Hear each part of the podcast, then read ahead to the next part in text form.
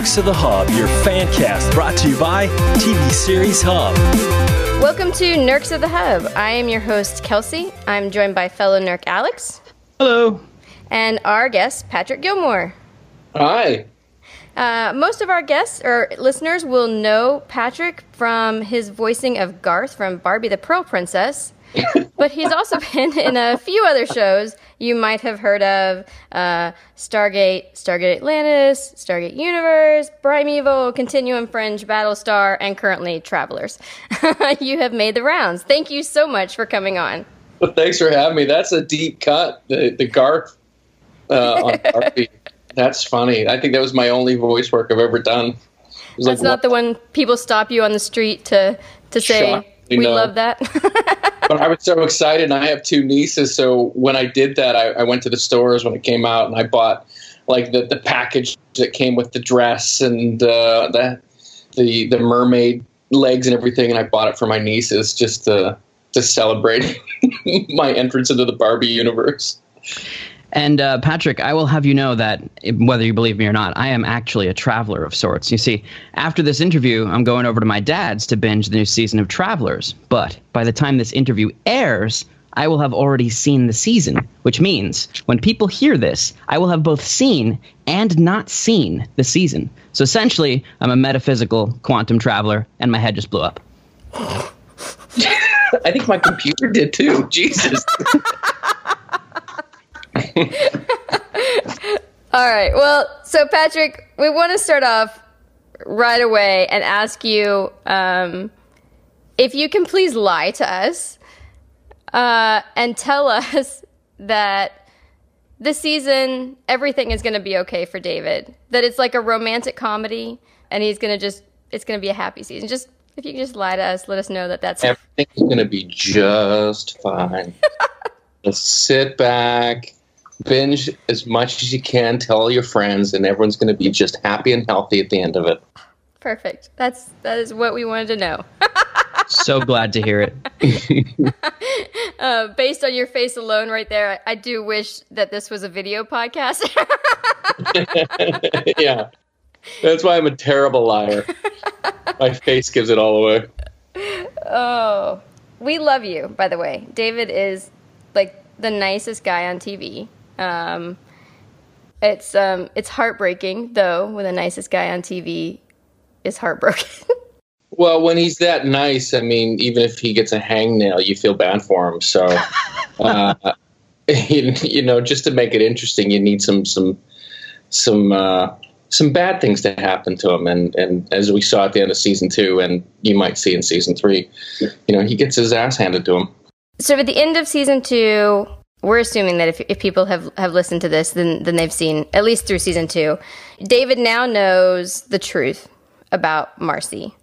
And, you know, of course, is furious. Marcy's a murderer, that sort of thing. I was curious if you think David is most upset about losing original Marcy, or if David is upset about losing, like, Marcy 2.0 that he sort of fell in love with. Like, which one does he really feel like Marcy let's say 3.0 has killed. Oh, I see what you're saying. Yeah. Um, I don't know if he understands the. Uh, I know that Kat kind of was was told how the traveler system works and how when you get overwritten, that's killing someone. I don't know if David really understands that. I think that what you saw at the end of season two, his his reaction to her is more of just a just being lied to um, I think it was a betrayal of, of trust.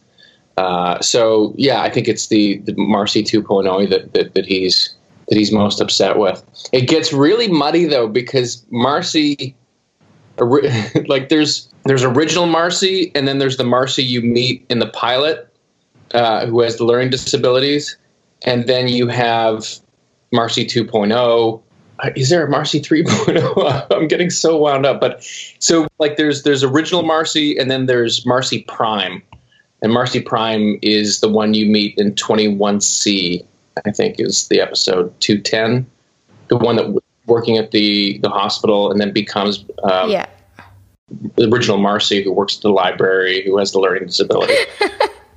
That's it. Well, it is. It's very confusing. So, so you don't think he's like exactly sure what everything is going on? I guess I assumed that they all were sort of on the same page. Yeah, I don't think he realizes that. At least in what we saw in at the end of season two, I don't think he realizes that uh, original Marcy, the social worker Marcy, is dead.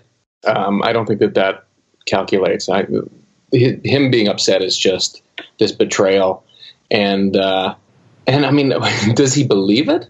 But when you watch the episode one of season three, that a lot of that gets kind of solved. You'll see. I'm curious. So seems like you actually know and remember specific episodes and what happened in which episode. That's that's pretty impressive. Well, 21C is is a pivotal episode for the David Marcy um, story. Uh, I, I, couldn't tell you what any of the other episodes are named, but I remember that one. That was uh, that was written by Brad Wright, and that was one of my favorites from from the first two seasons because it really kind of shows the relationship before uh, of of how David met Marcy. So, um, yeah, but but I'll be challenged to to come up with any more details that specific. Well, it's great that you mentioned Brad Wright because we had wanted to ask you what it was like working with him again after all those years. It's a dream. It's this this man. I, have told him I'm I'm like he's like Han Solo and I'm Luke Skywalker. That's two you owe me. He uh, he's changed my life twice uh, with Stargate and with uh, with Travelers. So um, we have very similar senses of humor, and uh, and we bonded uh, during Stargate. Um, not to the extent that I, I uh, realized because I didn't know that David was written for me. So after Stargate was canceled, we all kind of went our separate ways, and clearly uh, uh, Brad was was still uh, hoping to work with me, and I, I, would have done anything he'd asked me to. So when this came along, and and it turned out that uh, he had me in mind. It was it was serendipity. He, he's he's fantastic. He's he's a master of, of dialogue. He is he, he is the true David. he, he says that David is him. He just hired a better actor. Which I won't take because if you go back and watch some of the old Stargate, he shows up in a couple episodes. I think he played Scotty in their like Star Trek homage. really? So, I love that. Yeah, it's on YouTube, I'm sure, but he's uh he's not a bad actor. but he's an amazing writer. I like the way you said that. well, that's really cool because I think I had read that he also sort of wrote the character of Dale, right, as well for you. Um, did he have you in mind for that as well, or is that just no, um, although I had done a couple Stargate episodes for SG1 and SGA, I, I don't think he would have known who I was. Um, Dale Volker was one of five or six scientists that they had written for the pilot of Stargate Universe. And they hired a bunch of diverse actors, and they were hoping just to see who kind of which actors worked with who and who they could write to and uh, they started killing people off. And I just I happened to I was originally slated to die, and they switched up for some reason, and then I. I I managed to stick around for the entire run of, of Stargate Universe, so I was lucky. But no, he didn't. He didn't know me. It was working with Stargate Universe that he uh, uh, he took note and and uh, wrote me into Travelers. Right. Learned what a great actor you were. I'm just easy on that. I just don't cause problems. Uh, well, that's probably, uh, you know, at least I think that's probably set you apart. you yeah, yeah.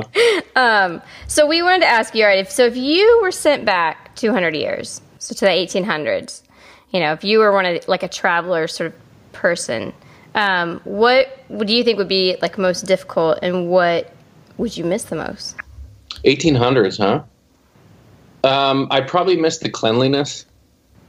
I, you know, if I could, I would shower three times a day.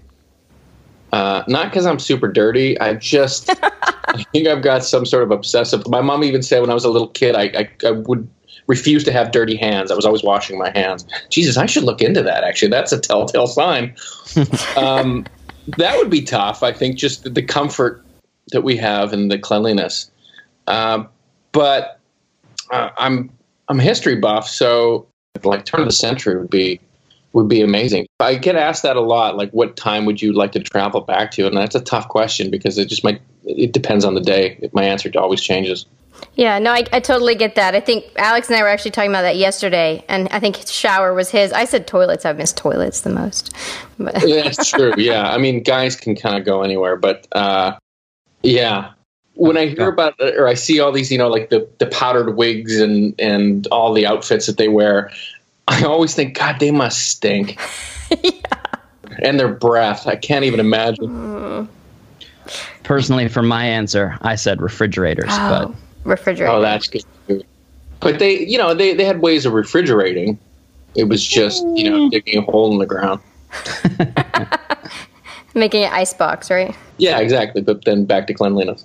So, speaking about going back in the past 200 years, X hundred years, I wanted to ask you about your work on sci fi's web series Riese. Because I had read that you were actually the casting director for that as well as acting in it, and that was a really, really cool series. For those of you who haven't seen it, it's super steampunk. I don't really remember exactly when it takes place, but it's sometime in the pasty area. Well, that's the beauty of steampunk. You know, it's it's timeless. You, it's it's um, in fact, when I did Riese, I, that's when I first learned the term steampunk. I used to call it like, uh, what did I call it? Like medieval future. Like I didn't know what the term was. I'm like, you know, and everyone's got clocks on them. Yeah, so I don't know if there was a, a year that that took place or a, a, world. I think it was all just very fantasy based. But uh, I was a casting reader for the shows, uh, you know, Supernatural and Smallville. Uh, I worked for that casting uh, director, and that's where I came to know uh, Kaleena Kiff, who was one of the creators of, of Riese. And so she was a, a, producer's assistant. She would sit in on a lot of the auditions, and we got to know each other through that. And then one day she just said, i have got this web series that I'm doing. Would, would you ever consider casting it? And I'd never cast before. So, yeah, it was a great challenge. I, I think being a casting reader, working in casting period, is such a great education for actors because you get to see how people can win or lose a role by just walking in the room, everything they do right and everything they do wrong, and you. But mostly, I think it's you. You end up becoming comfortable with the audition room, so that when you yourself are auditioning, you're not so intimidated by this couch of of producers staring at their blackberries and you know expecting you to, to perform magic. So uh, I jumped at the opportunity, and then as we were doing it, they uh, yeah, they decided to just make this small role even bigger and, and, give it to me, and and then I got to play in this this really cool world with some really cool sci-fi actors in Vancouver. I think there was even a book. I think they had a Riese book. Wow, that's on Amazon. I think it's called. Oh, I can't even remember. I've got a copy of it. Yeah, then they, they turned the two uh, seasons of the web series and made it into a kind of a TV movie that aired on Sci-Fi, and uh, yeah, it was kind of a cool little for, uh, voyage into into that genre. It's it's steampunk is so fun. That is cool. So, how did you uh, choose your fellow castmates? I don't remember specifically, but I think uh, Felicia Day was in that. She's awesome, everything sci-fi. Uh, who else, and how did you pick them? Well, I, I brought in people that I was fans of, uh, and so I, I, brought in people like Peter Kelamis and Ben Cotton. You know, Richard Harmon was a standout in that too. God, this this this is going back almost ten years now. Yeah. so I'm struggling to remember who was all in it, but uh, I mean Ryan Robbins shows up, and I mean make anything he's in better. So it was just basically who I was a fan of, and uh, whose work I I was I appreciated. So yeah, I was just I was lucky who I was able to bring in. So on the subject of casting, we've got a fun question for you. Okay. If you were to assemble your own team of travelers using any fictional character from any medium, who would you bring? The let's say six people. Fictional? Yes. Uh, well, Indiana Jones, obviously, because he could be my our historian. I don't know if I'm going to be able to top that answer. Um, like he does it all. oh, I just finished watching. These are all just based on what's influenced me in the last week. I just finished watching all of uh, Daniel Craig's James Bond movies. They're really good, and everyone kind of gives Quantum of Solace a, a hard time, but it's it, that too is such a good movie. He'd be great. you know, I mean, without all the the booze and womanizing, he could be our tactician. uh, Oh, that's six. Oh, you're killing me. Um, You could do four. who's our doctor? Okay. How about a Um, doctor? Who's your doctor? you ever watch Cannonball Run?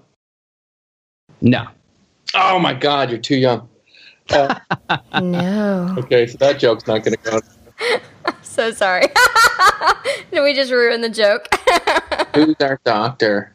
Alan Alda from MASH. He'd be our doctor. Okay. nice. I like that. How about the action guy? The action. I guess James Bond could do it, but he's sort of a spy he's guy. a tactician, right? That'd be James Bond, Um, right? Yeah. Uh, I'm gonna have to come back to you on that one. That's that's tough. I was up till like two in the morning last night, skipping through season three, so I'm I'm a little sleepy. We'll, we'll let you off the hook then. That's fine. But Indiana Jones can do it all. He can be your tactician. He can be your leader. He's your historian. Yeah. I'm sure he knows how to suture a wound. Yeah. I was going to say, you just take one Indiana Jones from each movie, There you go. the whole team. I don't know how work how, how good they'd work as a team together, though. That's true. You know. so I wanted to ask you. Um, so in in the email we got from your publicist Casey, she mentioned you can ask him about travelers and all these things. Ask him about flying planes and Harrison Ford, and I was like, what? Did he fly planes with Harrison? So I have to ask you, what is the connection between flying planes, Harrison Ford, and you? Where do those intersect? Uh, I did not fly planes with Harrison Ford, uh, Womp but womp. I know. the story just goes downhill from there. It's like, why are we asking you this? Um, my father is a pilot, and so I, I grew up around small planes. And um, a few years ago, I started the process of getting my pilot's license, but then Travelers happened, and I haven't been able to finish it. But then last year, I was at the the Legends of uh, Aviation Awards, and uh, Harrison Ford was presenting, and Harrison Ford was my. Uh, I mean, he, he was my hero of, of actors, and not just in the roles he played, but uh, and how he conducted his life in the public eye. And uh, he he was so, he's, he's so blue collar, and I grew up around those kinds of guys. So I had an opportunity to meet him, and they always say don't meet your hero, and he's notoriously gruff. So I was really nervous, but I, I approached him. I told him that I was uh, getting my pilot's license, and that and this is my favorite part, and this was the most important part to me, is I said that I was an actor, and he was the reason I'm an actor, and uh, and thank you. Wow. Yeah, it was cool, and he was so gracious. He shook my hand. He uh, asked me some questions about flying, and took a photo together. And then he, you know, he's busy, right? So I mean, I'm I'm not making a, a meal out of this, but he, you know, the whole interaction probably lasted all of 30 seconds to a minute. And then he walked away and said, you know, keep at it, uh, both aspects, the flying and the acting. I think I blacked out and uh, woke up and uh, you know cried myself to sleep. It was so wonderful. Oh, that is so cool. yeah, it was really neat. He was uh, really gracious and and uh, that's something I'll, I'll always remember. Yeah, that's awesome. Yeah, he would terrify me, to be honest, because you do hear that he's like a little like scary to talk to. Something. Yeah, I've never heard anything negative. Like he's not rude or uh, Right. impossible. He's just uh, He's a character. yeah. Well, he he's a. I keep saying blue collar worker, but he's a he's a tradesman. He you know he doesn't go for all the the glitz and the glamour. He's Straightforward. He just says what he says, and it's not about glit. Yeah. yeah. I get that. I mean. Well, so let me follow with that then, because I'm assuming. I mean, you said he's the reason you became an actor. We had um, actually a fan of yours and one of our um, listeners uh, at Following Bliss One who had asked us to ask you the the book and the movies that most had the most impact on you. So I'm assuming it was a it was a Harrison Ford movie, um, since that's what made you become an actor. Yeah, you know, Raiders of the Lost Ark. I mean, I, I can't count how many times I, I watched that. But I'm I was a child of the '80s, so pop culture was was such an influence on the '80s. Um, you know, it was Spielberg and uh, Lucas and Star Trek and and Die Hard, and uh, I, I ate it all up. Um, but Harrison Ford's movies just it was it was that stuff I wanted to do. The reluctant hero, the guy that you can relate to, who who's not necessarily, you know. I always think of uh, Die Hard's a great example. Uh, I can't relate to a guy in Die Hard Four who who jumps off an overpass and and tackles a, a jet to the ground. I, that doesn't make any sense to me. But Die Hard One, the guy that is running around in bare feet and his biggest obstacle is broken glass, and he doesn't want to be there, and that that whole introduction of the reluctant hero, and I, I think I studied in university too, and I can't remember where that originated, but it was never more personified than with Harrison Ford and, and Han Solo and, and Indiana Jones. So uh, yeah, I, I, kind of latched onto that. As far as books go, oh, that's good. I wasn't a big reader when I was a kid. I never really got into reading until after school. But uh, my favorite book, I think, is is a book called Life After God by Douglas Coupland. Um, he's the guy that coined the term Generation X. He's a um, he's actually from Vancouver, but it's a Life After God is is a beautiful little book, and you can read it in one sitting. It's it's uh, yeah, but uh, I don't know if it's ever influenced me creatively, but it's a beautiful book. This podcast is brought to you by TVSeriesHub.tv, your site for entertainment news, reviews, and interviews. Now back to the show. Well, it's perfect that you mentioned books, Vancouver, and the 80s because that makes me think of Ready Player One, which yeah. is all about, you know, 80s culture, books, and so sci-fi. Cool. So I wanted to ask you, you've been in so many sci-fi series. So first of all, we would love to know, you know, what draws you to sci-fi, what you love about it. And then I wanted to ask you, um, since you've been on so many different sci-fi productions, what is the difference um, in terms of acting on a sci-fi series in the U.S. versus in Canada, and why is Canada specifically so great at sci-fi? Um, first off, Ready Player One. I stumbled upon it because I heard uh, Steven Spielberg was making a movie about Ready Player One. I said, "Oh, what's that?" And I found the book, and uh, actually, I think I listened to the audiobook. Wil Wheaton, that's right. Wil Wheaton Uh, so good. Oh my God, that book is so good. It was just, it was right in my wheelhouse. And Wil Wheaton's a great, a great reader. Oh yeah, phenomenal. Yeah, it's a lot of fun, especially when he's referencing himself in the book. It became really meta. Um, so sci-fi.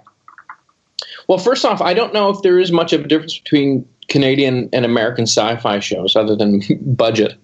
Uh, but um, I'm not sure of the reason. I, I, get asked this a lot, and I, I've, I really mean to look into it. But sometime in the 80s, Vancouver became, whether it was a tax haven or just simply because uh, the the geography was conducive to storytelling, but Vancouver became a hub for sci-fi.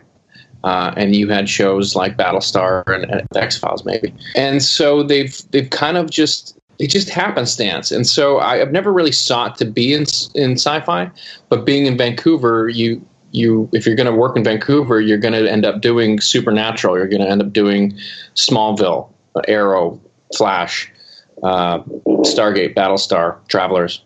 I think we're lucky that way, and the reason I think we're lucky is that if we were a city full of procedurals no one would really pay much attention to to, to Vancouver. It wouldn't wouldn't draw this much excitement because I'm sure there are huge fans, and maybe there is a convention for NYPD Blue, but sci-fi fans, um, they're like no other. And I, I think the difference is maybe, and I, I'm just guessing, and I'm, I don't mean to offend anybody, but I feel like sci-fi, even in just one show, one specific show, has more opportunity to tell different stories and in different ways than a show about people in an office. Um, the best example of that is Doctor Who. I've never seen it because there's just so much. I don't know where to begin. I don't know how to tackle it. It's time travel. It's dimension travel. It's it's uh, it's every show put into one, and that's the beauty of sci-fi. You, you you're going to find something that you relate to, regardless of who you are and so you end up bringing these fans with you on on this journey. I, I don't know if if uh, I'm dating myself. NYPD Blue. I was going to say Hill Street Blues, but you don't know these shows. Um, nope. So yeah, sci-fi is is um, it's a it's a you're lucky to be part of that that family, and that's what it feels like. Have you ever been at these conventions? I'm sure you have. Of course. Um, I've only been to two, and uh, it's it's it's like do you ever go camping in in like high school, university, and you just kind of stumble from campsite to campsite, drunk with your friends, and you bump into some neighbor, you know, some strangers, and you have to sit down, and you end up becoming best friends with them, and in the morning you don't know who they are, but they gave you a hot dog and a beer that night, and that's what going to these conventions it's like. It's just like everyone is on the same path and having a good time. And that's what you find online. That's what my experience with sci-fi fans have been. It's uh it's it's a family uh and i'm i'm lucky to to have been able to work in shows that allow me to meet these these people I often describe going to a convention like a child see, going to the zoo for the first time and seeing Yeah. all of these animals that they've never seen before. Oh. Only the difference is they're all the same animal. They are fandom. They are the sci-fi people. Yeah, yeah, and it's all in the right spirit. It's there's just there's very little, if any, negativity I, I've found. So Right. So, in the future, would you want to continue to take on sci-fi roles, or have you have you seen Con Man with Alan Tudyk? no, I haven't. Ah, Con Oh, Man. man, as in like convention man. Yeah. oh, that's clever. No, uh, no, I haven't. I I, uh, I know who Alan is though, but I, I haven't seen it. Is it worth it? Yeah, absolutely. Especially for you. Uh, Con Man is a little gem of a web series. Um, it's with Alan Tudyk and Nathan Fillion. And basically, the premise is uh, Alan plays a character identical to the one that he played on Firefly with a different name. Sure. And the premise of the show is he has been typecast and locked into playing only sci fi roles. And he is this actor who wants desperately more than anything to get out of sci fi, but his agent and his experience only lets him take on sci fi roles. And it's this really funny comedy about this guy and get me out of sci fi. Yeah. So, in that nature, I mean, you described your, you know, how how sci-fi tells these interesting stories, and you could go so many places with it. Would you like to transition to, you know, those procedurals you were talking about to movies, or is sci-fi sort of a niche that you found you really liked? I don't know if I have the luxury of choice right now. um, do you, I, again, I'm going to age myself, but I remember when Will Shatner got onto Saturday Night Live and, and announced that, you know, get a life. And I remember the uproar that caused, but it was really funny. Hey, I, I, I should, I'd be so lucky to to stay in sci-fi, to do anything specifically other than to just challenge myself. So if if the next roles in the next 10 years are are sci-fi based and yet they they kind of push me out of my comfort zone and I'm playing different characters absolutely I think the the trap is is playing that same character it doesn't matter the genre it's uh I, I don't want to be doing the same guy over and over again because um even though you know and it's funny because i remember hearing actors talk about wanting to branch out not wanting to play that role. And i remember thinking god like you should be so lucky to be on a show for that long. Uh, why don't you just stick with it? But you know you got to look at their point of view when they um, as a as a job you you, you want to freshen it up. You want to try different things and, and test your limits. So uh, i'm fine with whatever genre. I just want to grow as an actor Sure, it's both a job and an art. Yeah. right? Like finding that sort of medium in between those two. Yeah, like if Michelangelo just kept painting the same thing over and over and over again, you know, it, it would it would get boring. He'd just be some guy on a, a pier doing caricatures for tourists. But you gotta you gotta push yourself. So, yeah, Well, and, and you're currently in uh, You, Me, Her, which is a comedy. So that um, outside sci-fi, which is really a, a fun. I think here we only get it if you are a Directv subscriber. Um, apparently, yeah. yeah, and then you're gonna be on a new show, which is Jann. Can you tell us a little bit about that? Yeah. So now, where are y'all calling from? Kelsey, you're in Uh, I'm in Virginia. Virginia. New York City. Yes. And you're in New York. Okay. So uh, Jann is a Canadian TV show. Uh, Jann Arden is, uh, who would the equivalent in America be? I don't even know. I mean, Jann Arden is is an icon in Canada as much as Anne Murray or uh, Sarah McLachlan or Bryan Adams or Drake.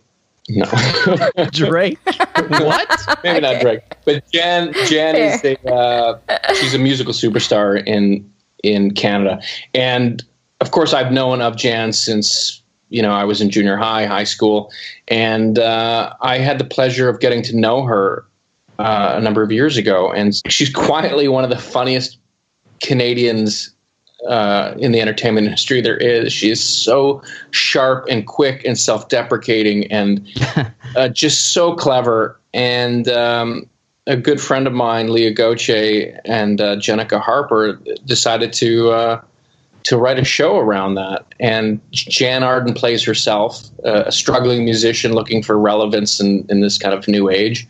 And uh, they've we've we done six episodes, and I, I get got to play her uh, her brother in law. So we flew to Calgary in September, and uh, and we just we just had a lot of fun. It, it was it was really because Jann's never acted before. I mean, she's done an episode here. I think she's done two episodes of TV maybe more. But now she's leading a show, and so and that that was really conducive to some. It's going to be some fun TV.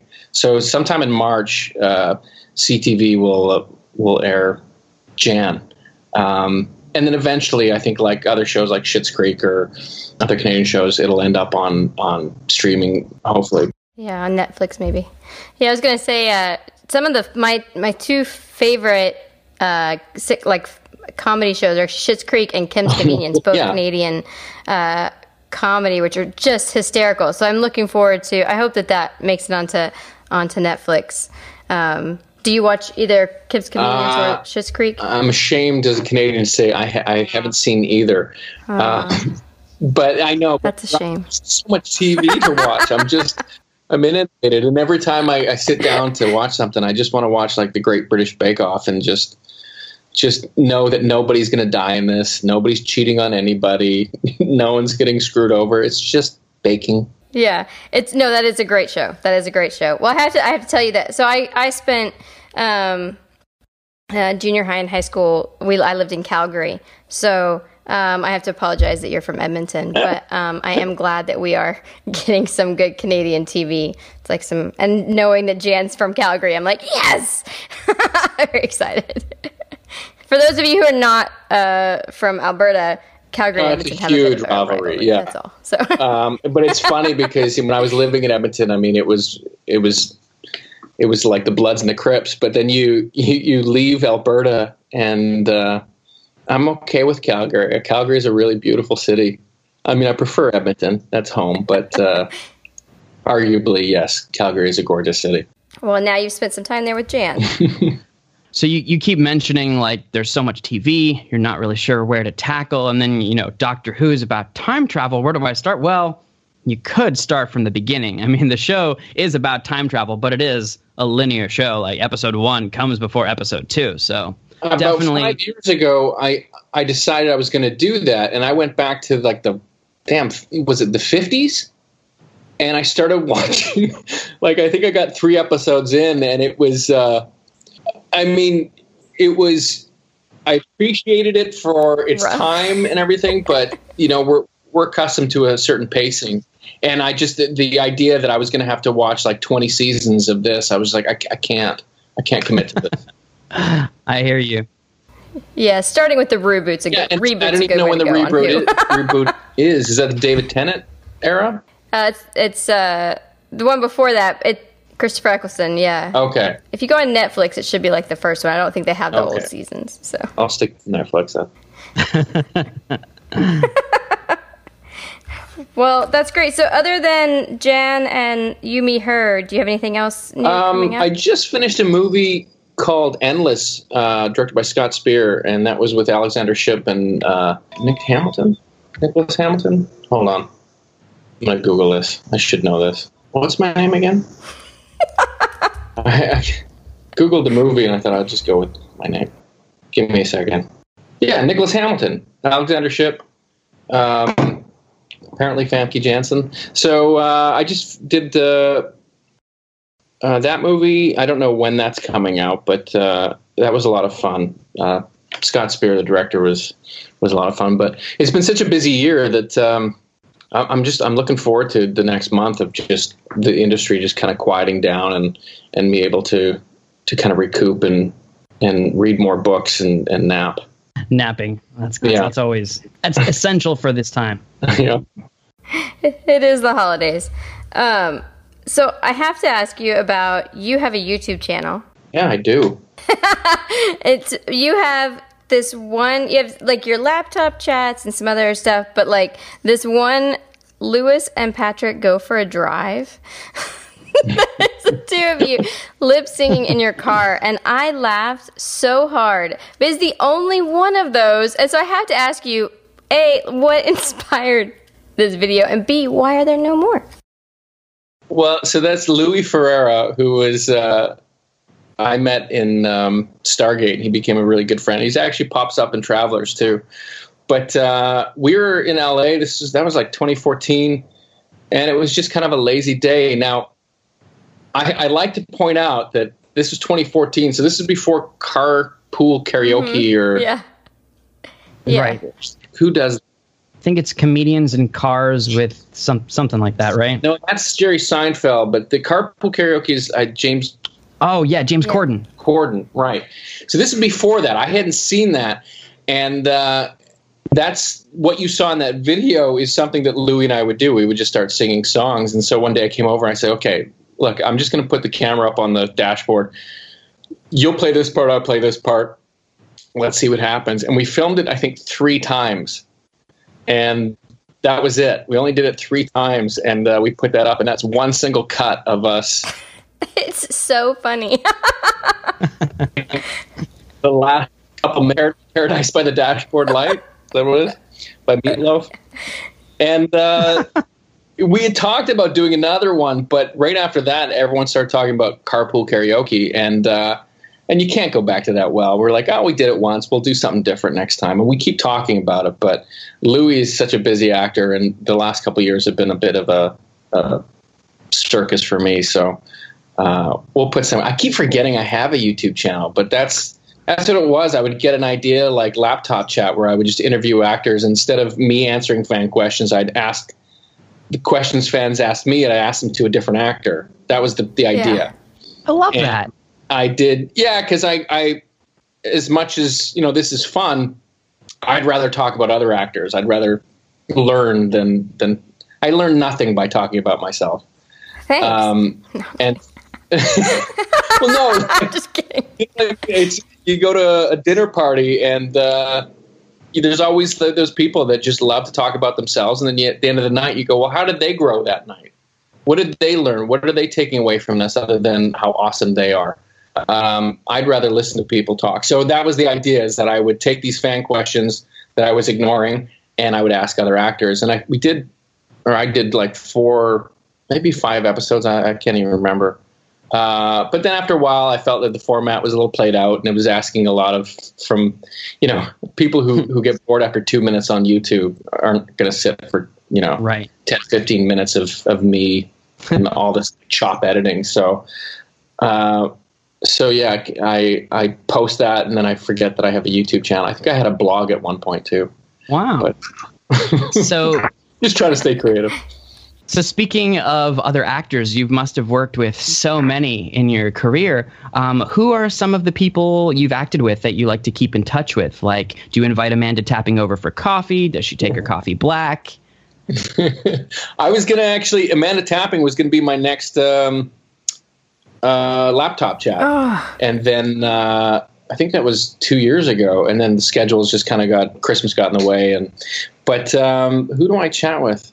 I've been lucky to to work with some really real people. So Louis Ferreira has become a good friend. Eric McCormack's become a good friend. Yeah, I I just uh, I'm I'm typically a, a, a kind of a homebody, so I don't get out a lot. But when you do meet these people on a set, typically they're very transient. You come in for a few months, you meet, and everyone's best friends, and then you never see each other again.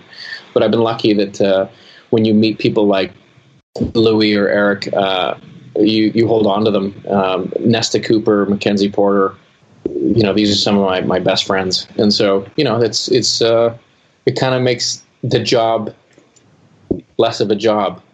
You know. Mac- Mackenzie is a singer, I believe. You should have her on YouTube and do a, one of those channels with her. Yeah, I couldn't afford her. She's a star. uh, she just released two singles, and you should really download them. They're a lot of fun. Uh, she's so talented that it's uh, it's it's it's humbling, if not obnoxious.